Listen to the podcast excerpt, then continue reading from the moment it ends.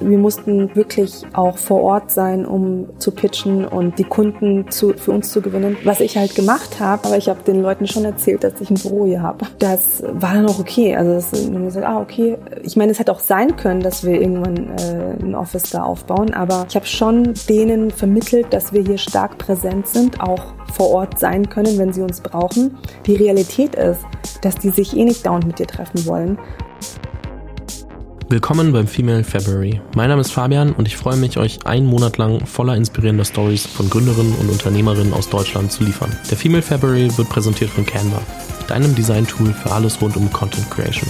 Canva hat auch für den Female February ein verlängertes Probeabo für die Pro-Version rausgegeben. Dazu findet ihr alles weitere in den Show Notes und es sind dann 45 statt 30 Tage. Viel Spaß bei diesem Interview.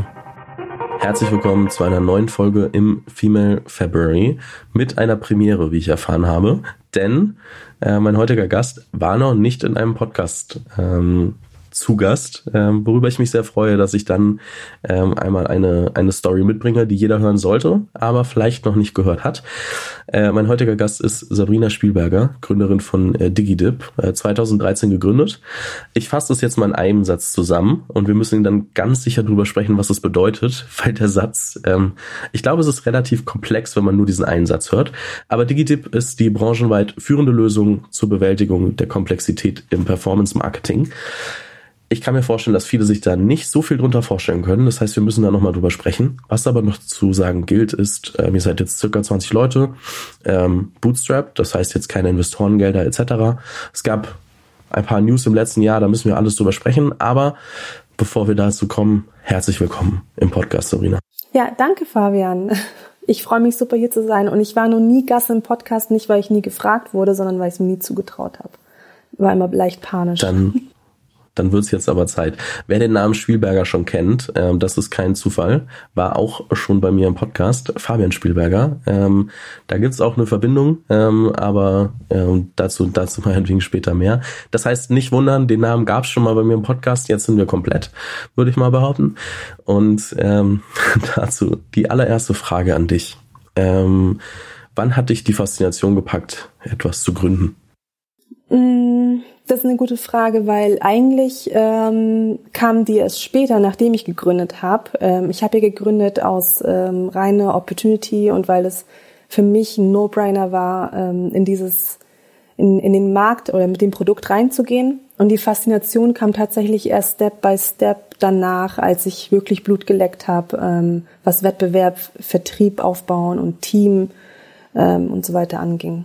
Welche Faktoren kamen dann bei der Gründung zusammen, wenn du sagst ähm, Opportunity und dann erst später irgendwie den Gedanken gehabt, okay, eigentlich ist es ja ganz geil, was ich hier mache?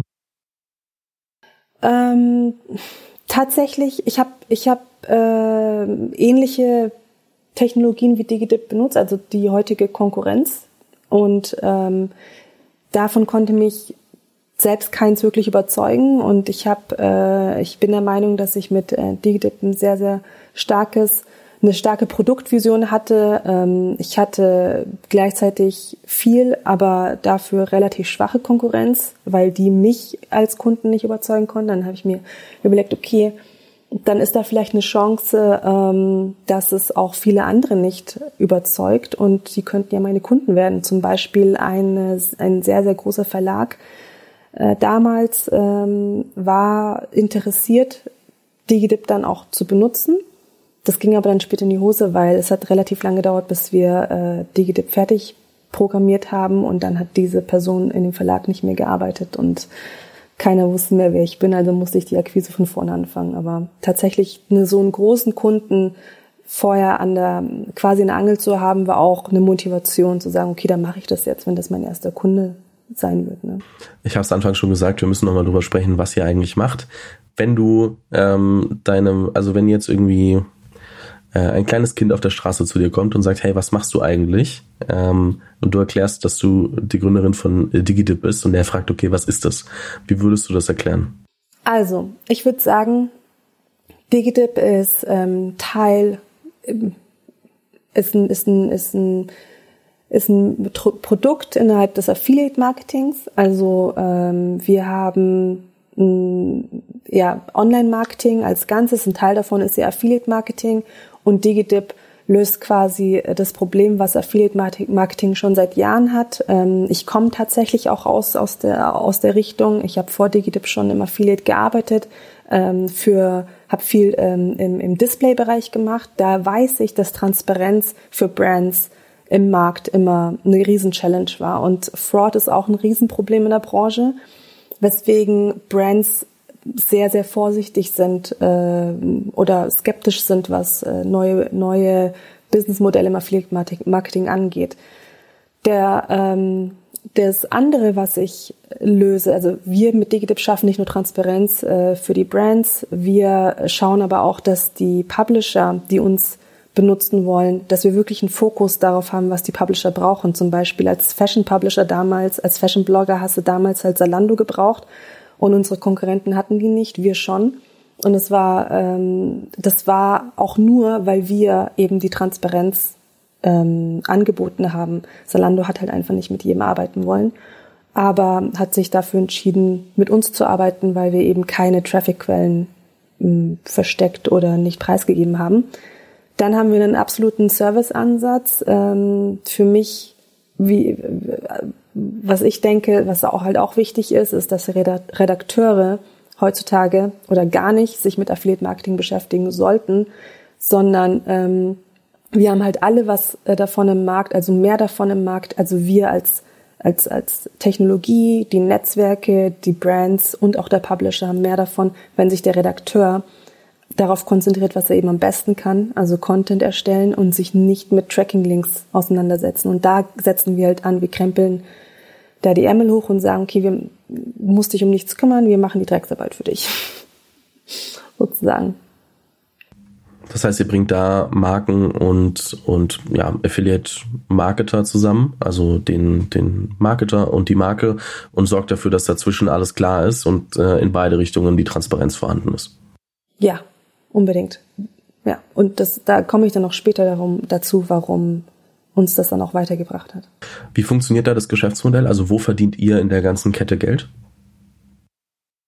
Also, ähm, wir verdienen Geld, indem wir die, die Affiliate-Netzwerke bündeln. Also wir konsolidieren alles in unserem System. Das heißt, du als Publisher musst dich einfach nur noch bei DigiDip anmelden, bekommst einen, einen Code, den du auf deiner Seite einbaust und dann von da an alle Links, die du setzt zu Shops oder zu Produkten, ähm, gehen dann über das DigDip-Skript. Und das funktioniert dann eben so, dass wenn jetzt ein User dann auf deiner Seite rumsurft und du hast dann ähm, einen Link zu einer Kamera in einem ähm, Elektronikshop gesetzt, ähm, weil du sagst, das ist momentan die beste Kamera auf dem Markt, dann und der User klickt drauf, weil er davon überzeugt ist oder sich das näher angucken will, äh, aktiviert sich unser unser Skript und checkt, okay, ist dieser Elektronikshop unser Partner, also Partner von Digidip? Ja oder nein? Wenn ja, dann wird mit einem Tracking weitergeleitet, weil wir ja das vorher eingebaut haben mit dem Affiliate-Link vom Netzwerk.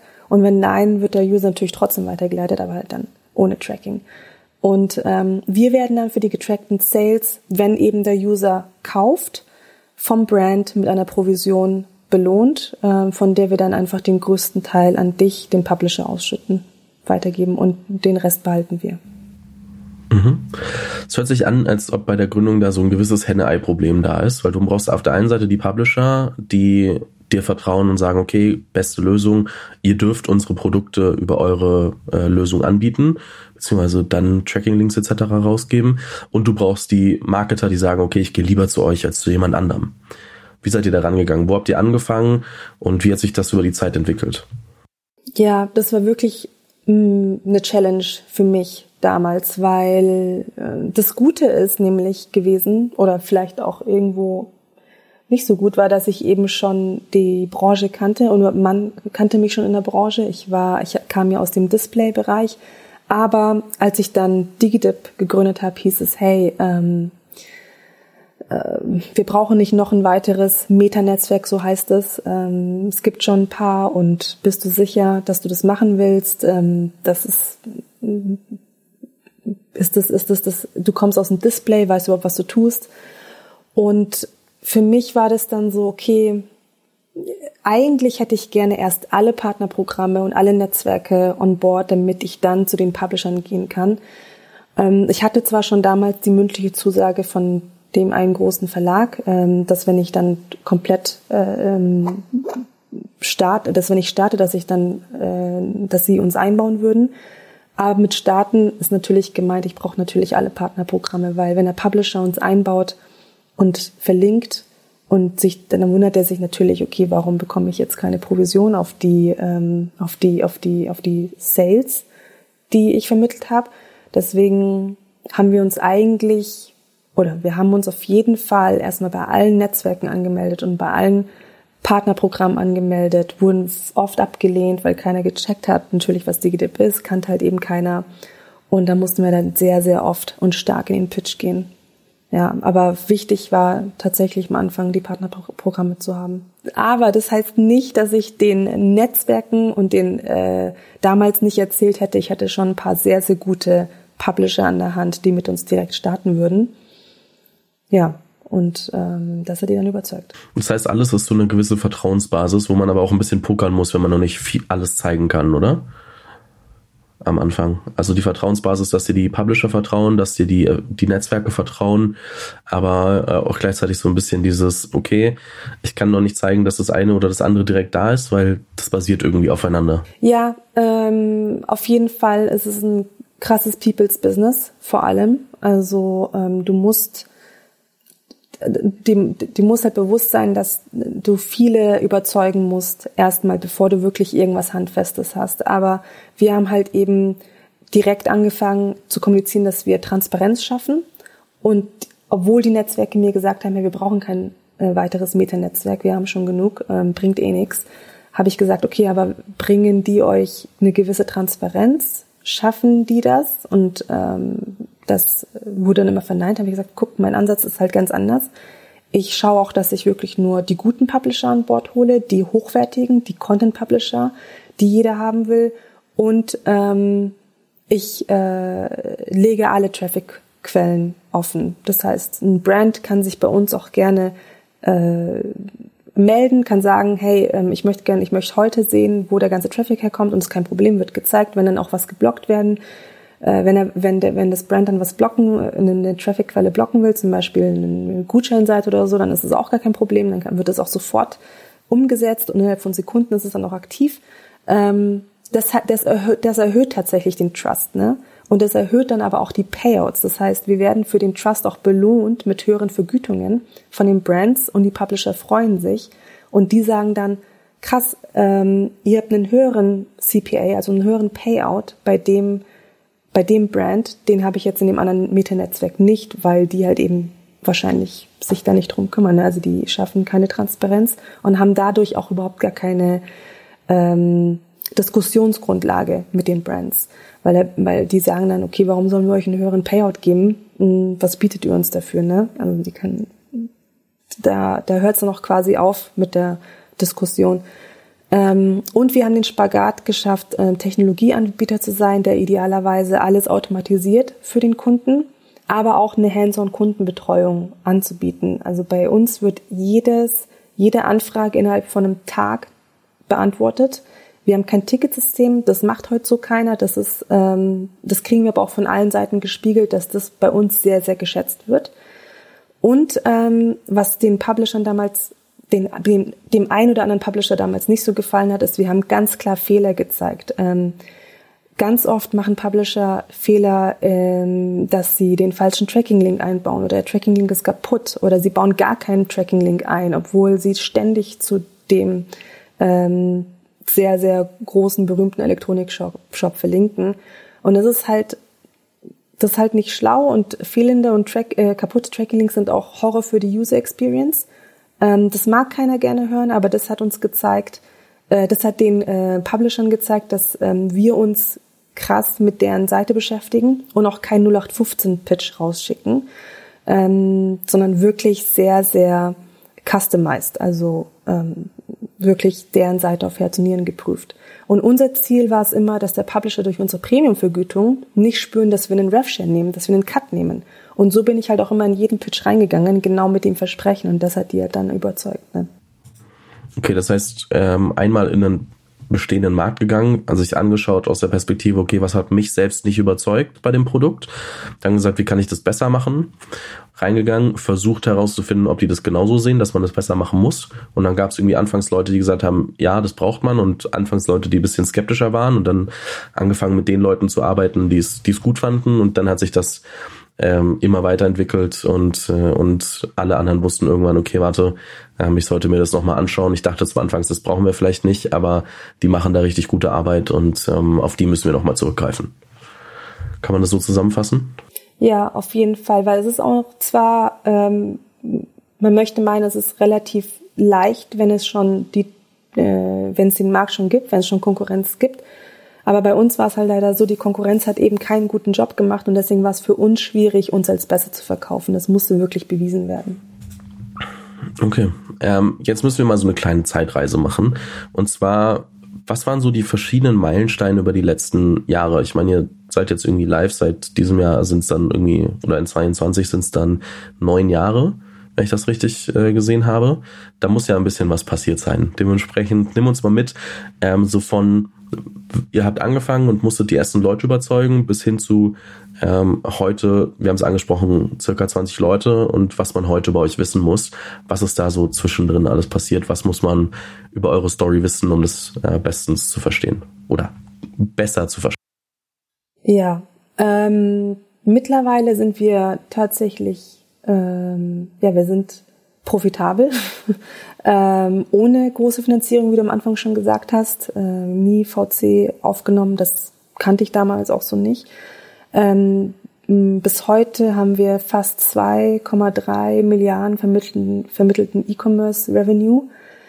Ähm, und der größte Markt für uns ist USA, was deswegen überraschend ist, weil ich habe damals Digidip gegründet mit dem Ansatz, das ist, das ist für den Dachmarkt eine zugeschnittene Lösung. Ich habe mich wirklich nur mit den äh, Netzwerken in Deutschland, den äh, Advertisern in Deutschland, den Publishern in Deutschland beschäftigt. Und dann dachte ich mir, mh, hm, okay, jetzt habe ich irgendwie alle, die ich, fast alle, die ich will, aber wie kann ich das jetzt noch, also irgendwie hat es vom Umsatz mich noch nicht so befriedigt, ja. Und dann habe ich gesagt, okay, wir könnten das ja theoretisch direkt internationalisieren. Also habe ich äh, mit den englischsprachigen Ländern angefangen. Franzö Frankreich kam dann schnell dazu, Spanien, ähm, äh, ja, und Niederlande. Und das ging dann relativ schnell, dass wir, ähm, genau, in Polen kam auch noch dazu, dass wir halt äh, sehr, sehr, sehr, sehr stark internationalisiert haben, so dass jetzt USA unser größter Markt ist, was wirklich vorher nicht so geplant war. Also das, das muss ich sagen, das ist auf jeden Fall auch ein Milestone, dass ähm, wir immer noch unser, unser Headquarter in Berlin haben. Kein Büro in USA, kein einzigen Mitarbeiter in USA, aber dennoch ist das unser umsatzstärkster Markt. Gibt's da so eine, also Takeaway, wo du sagst, okay, wenn das jemand vorhat, die USA auszuprobieren, ähm, aber irgendwie eben auch, ich sag mal, ressourcenarm zu testen, also ohne da jetzt äh, ganze Teams aufzubauen, ähm, Offices aufzubauen, ähm, aber also es scheint sich ja zu lohnen, wenn man es wenn man richtig hinkriegt. Aber wie habt ihr da die ersten Tests gemacht? Also, dass ihr auch überhaupt mal ausprobiert habt, okay, wir strecken jetzt mal aus ähm, dem, dem doch kleinen, feinen Deutschland irgendwie die Fühler nach den USA aus. Ähm, was, was würdest du da anderen empfehlen, wenn die das auch vorhaben? Also ich habe den damals, als ich äh, in, äh, in die USA geflogen bin zum Pitchen, also ich, wir mussten wirklich auch vor Ort sein, um zu pitchen und die äh, die Kunden zu, für uns zu gewinnen. Was ich halt gemacht habe, und das ist vielleicht, ja, weiß nicht, ob das jetzt, ob ich das, äh, ob das, das muss jeder für sich selbst entscheiden, aber ich habe den Leuten schon erzählt, dass ich ein Büro hier habe. Also oder beziehungsweise ich habe erzählt, dass wir hier gerade ein Office aufbauen und wir momentan im WeWork ähm, und Straße weiter unten sitzen das war auch okay. Also das, man gesagt, ah okay. Ich meine, es hätte auch sein können, dass wir irgendwann äh, ein Office da aufbauen, aber ich habe schon denen vermittelt, dass wir hier stark präsent sind, auch vor Ort sein können, wenn sie uns brauchen. Die Realität ist, dass die sich eh nicht dauernd mit dir treffen wollen. Von daher, und das wusste ich auch vorher, mm, und von daher war das schon okay, weil ich meine, die, wenn die einen Bedarf gehabt äh, hätten, sich dann nochmal wieder zu treffen, dann ähm, wäre das auch in Ordnung gewesen, darüber zu fliegen und ähm, dann auch das mit anderen Meetings oder mit anderen Kundenterminen zu verbinden. Aber wir haben denen schon, wie gesagt, stark das Gefühl gegeben, dass wir immer erreichbar sein können, dass sie uns, dass sie uns, äh, äh dass wir auf Armlängs sind quasi. Das heißt, das nötige Selbstbewusstsein sollte man mitbringen, wenn man ähm, einfach in die USA möchte. Genau. Und es das heißt ja nicht, dass wir nicht irgendwann mal ein Büro dort haben werden, aber dann kam auch die Pandemie und hat sich erledigt.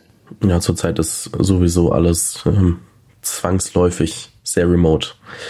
Ähm, das, da hattest du zwar gesagt, dass bei also im Vorgespräch, dass bei euch allgemein schon eher flexibler war, aber jetzt auch relativ remote ist. Ja, ähm, so krass remote war es nun nicht bei uns, also es ist auf jeden Fall auch eine Challenge. Aber es ist halt gut für unser Business, dass wir ähm, remote sind, weil wir eben international arbeiten müssen und ähm, auf Dauer hat halt auch keiner Bock, ständig hin und her zu fliegen. Also für uns ist es eigentlich, spielt es ganz gut in die Karten. Hm. Faszinierend. Großen Respekt dafür auf jeden Fall, ähm, muss man, muss man dazu sagen. Ähm, weil wir schon ein bisschen drüber gesprochen haben ähm, und du meintest, äh, bei euch ist viel People-Business und du auch rübergeflogen bist in die USA zum Beispiel mit allen Leuten zu sprechen. Ähm, einmal ganz kurz in die Community, äh, Community Corner ähm, powered by LinkedIn mit der Frage, welche Rolle Netzwerk denn für dich als Gründerin spielt. Also wo ist es wichtig? Ähm, spielt es so eine große Rolle, wie es manchmal gesagt wird, oder ist es ähm, auch so, dass vieles ohne Netzwerk funktionieren kann? Äh, das ist echt eine sehr gute Frage. Ich mag die Frage sehr, weil ich ähm, oft selbst auch darüber nachdenke, ob vielleicht ähm, alles irgendwie anders gelaufen wäre, hätte ich damals mehr genetzwerkt. Aber ich habe es früher tatsächlich komplett ignoriert zu Netzwerken. Ich oder verpasst, eher verpasst. Ähm, andererseits, äh, also ich, ich fand es auch die, die, die, die Gründerszene, ich habe das Gefühl, die war damals hier auch in Berlin, als ich gegründet habe 2013, noch nicht so stark ausgeprägt wie jetzt. Ähm, ich weiß nicht, ob ich damals viel verpasst habe, aber klar, ich weiß auch nicht, wo ich heute stehen würde, hätte ich mehr genetzwerkt. Dadurch, dass ich es einfach verpasst habe oder ignoriert habe, ähm, kann ich jetzt auch nicht sagen, kann ich da, kann ich jetzt auch nicht sagen, ob ich irgendwie jetzt andere, ähm, ja, ob, bestimmte Opportunity, äh, Möglichkeiten, also Opportunities verpasst habe. Aber andererseits habe ich auch ähm, alles an Zielen erreicht, die ich mir gesetzt habe, auch ohne das viele Netzwerken damals.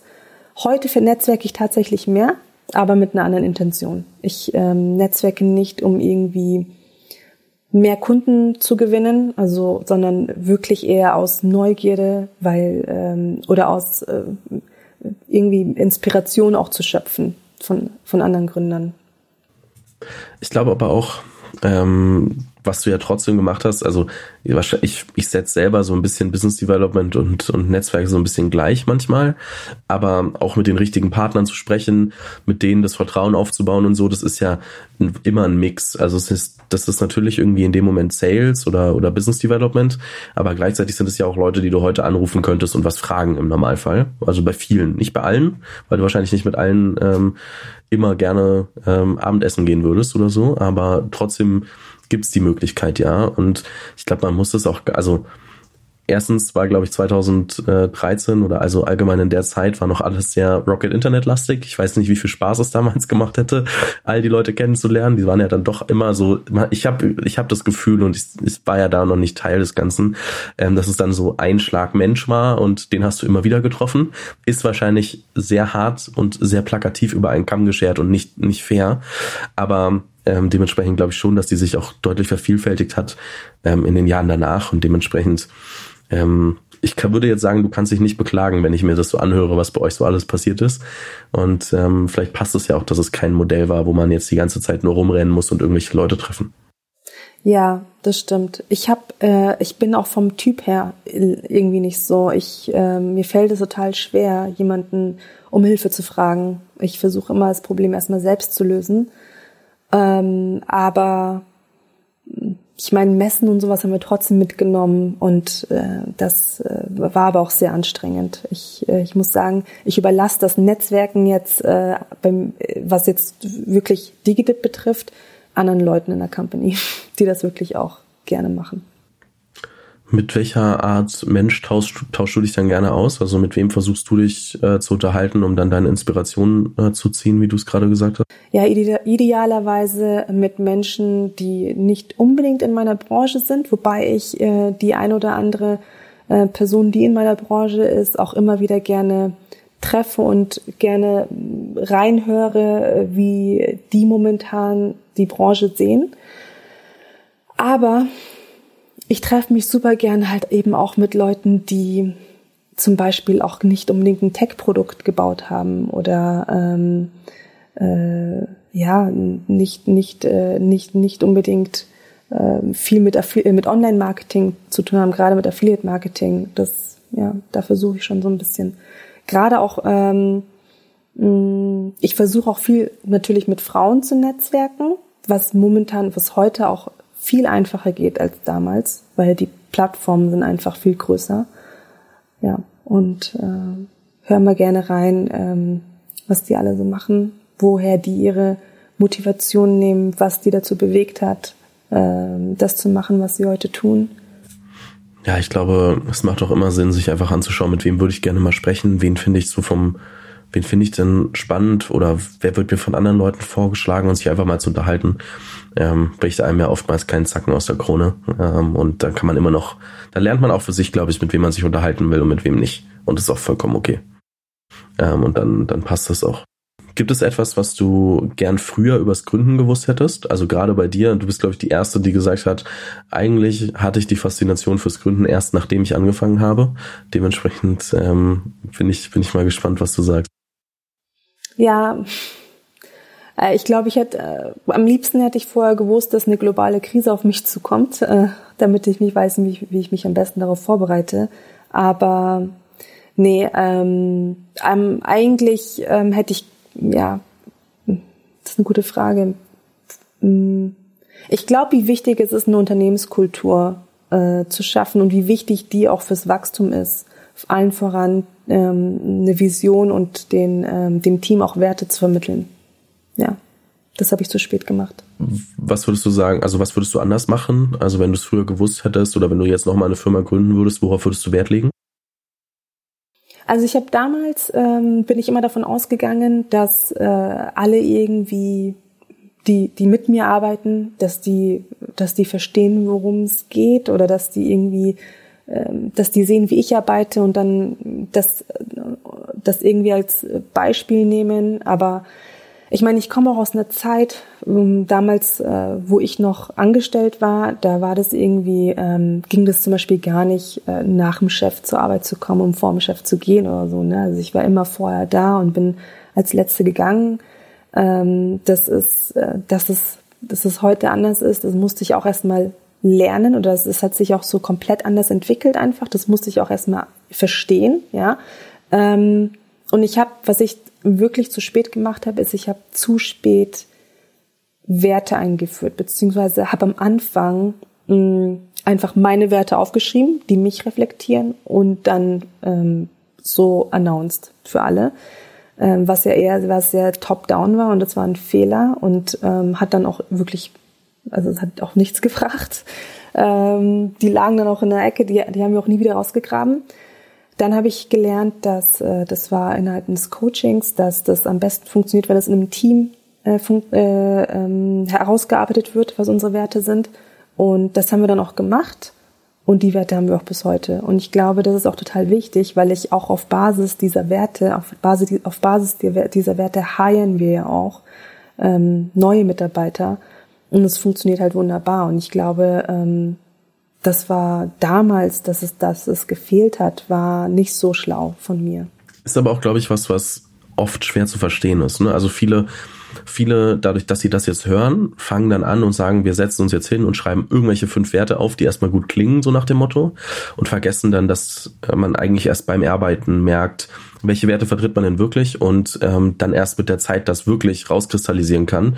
Das ist auch so ein bisschen ähm, die Philosophie, ich habe das selbst mal so ähm, gemerkt, als ich ähm, eine Community für, für Gründer aufgebaut habe mit der Code zusammen, wo wir dann ähm, wo ich dann irgendwann mal What You Do is Who You Are von Ben Horowitz gelesen habe und gemerkt habe, okay, warte mal, ähm, eine Kultur baut sich auch auf, wenn man sich selbst aktiv nicht drum kümmert und dann erst so diese ganze Dynamik verstanden habe, dass da ähm, ja, dass man sich da schon sehr aktiv Gedanken drumherum machen muss, dass man die aktiv gestalten muss, dass man es vorleben muss.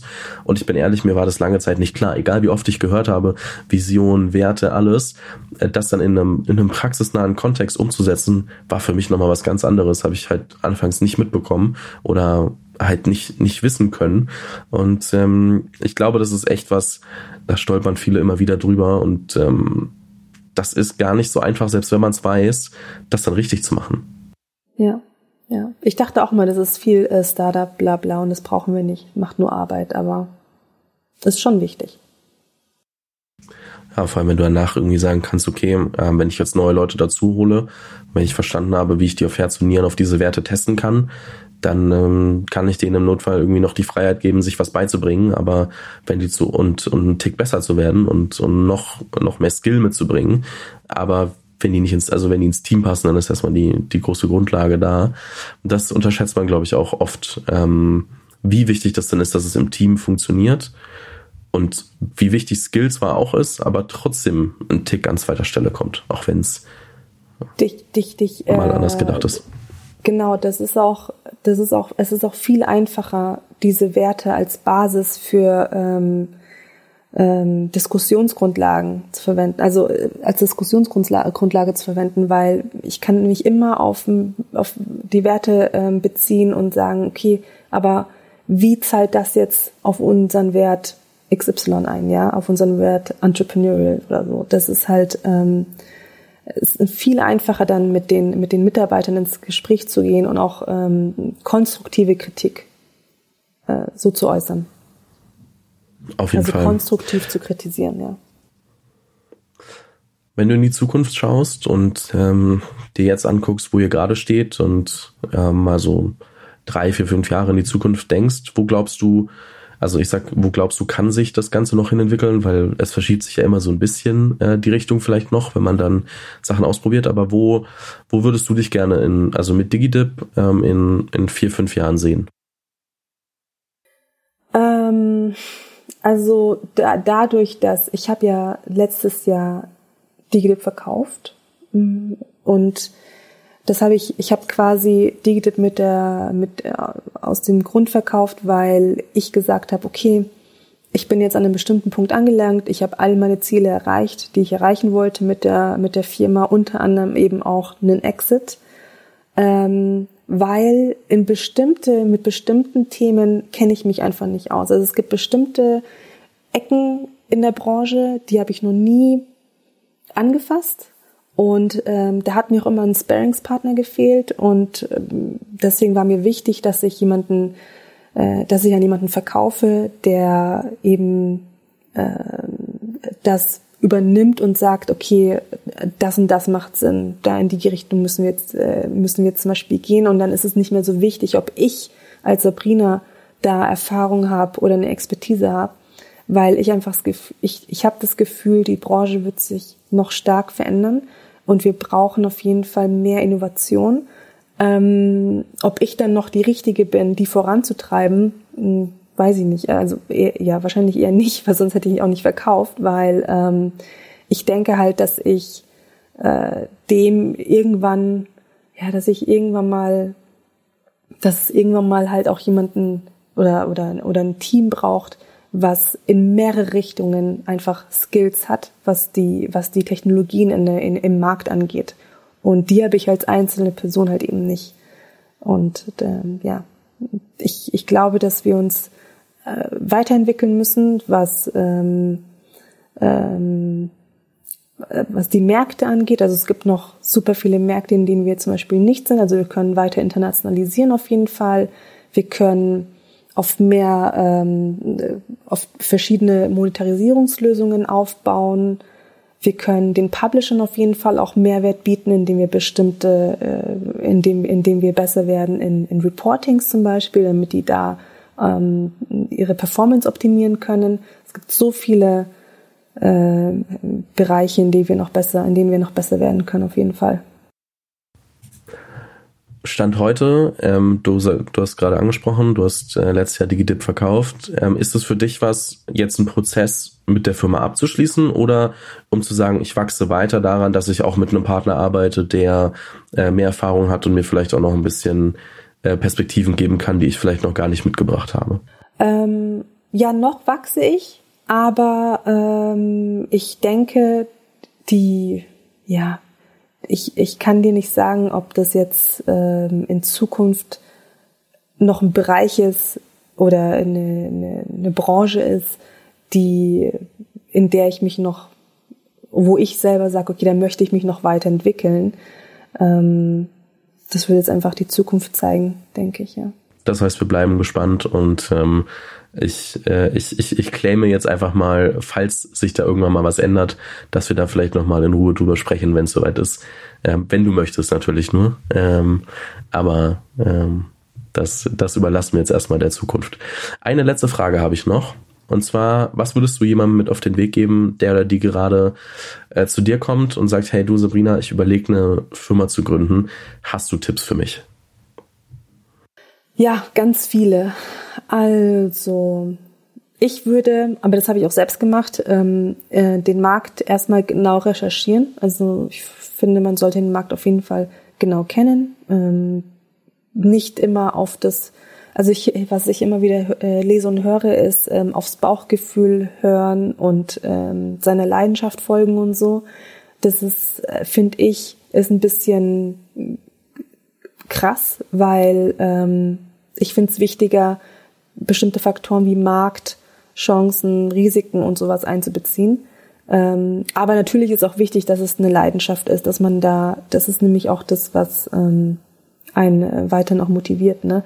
Aber äh, parallel auch auf jeden Fall äh, alle Faktoren wie Chancen, Risiken und den Markt ähm, und die, die Recherche äh, abzuhaken und vorher auf jeden Fall auch wissen, ob man eine Finanzierung reinnehmen möchte oder ob man das alleine schafft. Ähm, und es, ich glaube, das ist auch ein sehr, sehr wichtiger Punkt. Das habe ich ähm, nämlich auch so gemacht. Ich habe ähm, am Anfang nicht, ich, ich habe nicht zu sehr auf Perfektion geachtet. Also zum Beispiel, keine Ahnung, die Webseite war auch so nicht voller Fehler, aber war nicht perfekt, ähm, sind trotzdem damit gelauncht, weil ich halt direkt ähm, auf Revenue ähm, gehen wollte. Ich habe auch zu lange, es hat auch meiner Meinung nach sehr lange gedauert, bis wir endlich launchen konnten. Es ist eine komplexe Technologie, hat sehr viel Programmierarbeit ähm, gefordert. Ich bin keine Programmiererin, aber ähm, ich habe halt die ganze Zeit mit den Hufen geschaut, habe gesagt, ich möchte jetzt das Ding verkaufen, ja, ich möchte jetzt in den, in den Vertrieb gehen, ich möchte in die Kalterquise und ähm, da hätte es mich zu sehr aufgehalten, hätte ich auf, äh, auf die ganzen, hätte ich mich mit den ganzen Detail, Details noch äh, befasst. Und äh, es hätte mir einfach, das hat mir zu lange gedauert. Und ich, es hat mich viel mehr erfüllt zu sehen, dass ich ähm, Umsatz reingebracht habe. Und die ganzen kleinen Dinge, was ich, mh, Fehler in, in, auf der Webseite oder Visitenkarten, also so kleine Sachen, ähm, habe ich dann parallel nach und nach gemacht. Ähm, ich glaube, super wichtig. Also man, man merkt einmal, eine gute Firma verdient Geld. Ähm, das ist schon mal, das vergisst man heutzutage oft, wenn man die Nachrichten liest und nur sieht, dass irgendwo äh, Geld reinfließt, aber man weiß gar nicht, verdienen die auch irgendwann mal irgendwie Geld und so. Eine gute Firma verdient Geld. Ähm, irgendwann müssen das alle, ansonsten wird's keine ähm, gute Firma und keine solide Firma. Ähm, und auch viel kann über Recherche einfach ausgebügelt werden. Ne? Also wenn ich vorher schon äh, meinen, den Markt kenne und weiß, was da auf mich zukommt, was die Konkurrenz kann, was sie nicht kann, dann weiß ich auch, wo ich einen Sweet Spot finde, wo ich vielleicht äh, was besser machen kann und worauf ich erstmal einen USP aufbauen kann, bevor ich andere Features nachbaue. Stimmt. Ja, USP, äh, ganz wichtiger Punkt. Konkurrenzanalyse und dann die äh, USPs äh, ausarbeiten, ja. Ich würde es an der Stelle mal mit deinen Tipps belassen und sagen, wir lassen die mal wirken. Jeder macht sich ein paar Gedanken und ähm, wir sprechen irgendwann nochmal, wenn es News gibt, weil ich glaube, da wird noch ein bisschen was passieren allgemein. Ähm, jetzt ohne, dass ich da selbst mehr wüsste als du, auf jeden Fall nicht. Aber ich glaube, ähm, egal für was du dich entscheidest, wird das nochmal eine spannende Phase und dann äh, setzen wir uns vielleicht nochmal in Ruhe zusammen. Wenn ich äh, dein Ge Debüt so angenehm gestaltet habe äh, in einem Podcast, dass du sagst, du würdest es nochmal machen, natürlich nur. Ähm, und ähm, es hat mich sehr gefreut. Vielen lieben Dank, dass du Teil des Female February bist und ähm, ich verlinke natürlich dein, äh, dein LinkedIn und auch äh, Digitip in der Beschreibung. Kann man sich dann alles nochmal ein bisschen genauer anschauen und sage an der Stelle vielen lieben Dank, weiterhin viel Erfolg und ähm, bis bald. Ganz lieb, Dankeschön. Schön, dass ich da war, da sein durfte.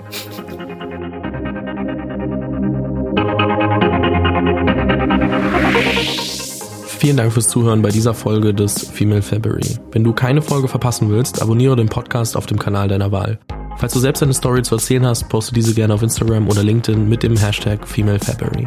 Diese Episode des Female February wurde präsentiert von Canva, deinem Design-Tool für alles rund um Content Creation. Canva hat auch für den Female February ein Angebot aufgesetzt und zwar die Möglichkeit, Canva Pro für 45 Tage zu testen. Das Angebot gibt es so online nicht. Es sind immer maximal 30 Tage und dementsprechend äh, freue ich mich sehr über das Angebot von Canva. Das Ganze findet ihr unter canva.me slash female February, alles zusammen und klein dann. Findet ihr aber auch nochmal in den Show Notes und dort könnt ihr einfach auf den Link klicken und euch dann das Probeabo für Canva Pro holen.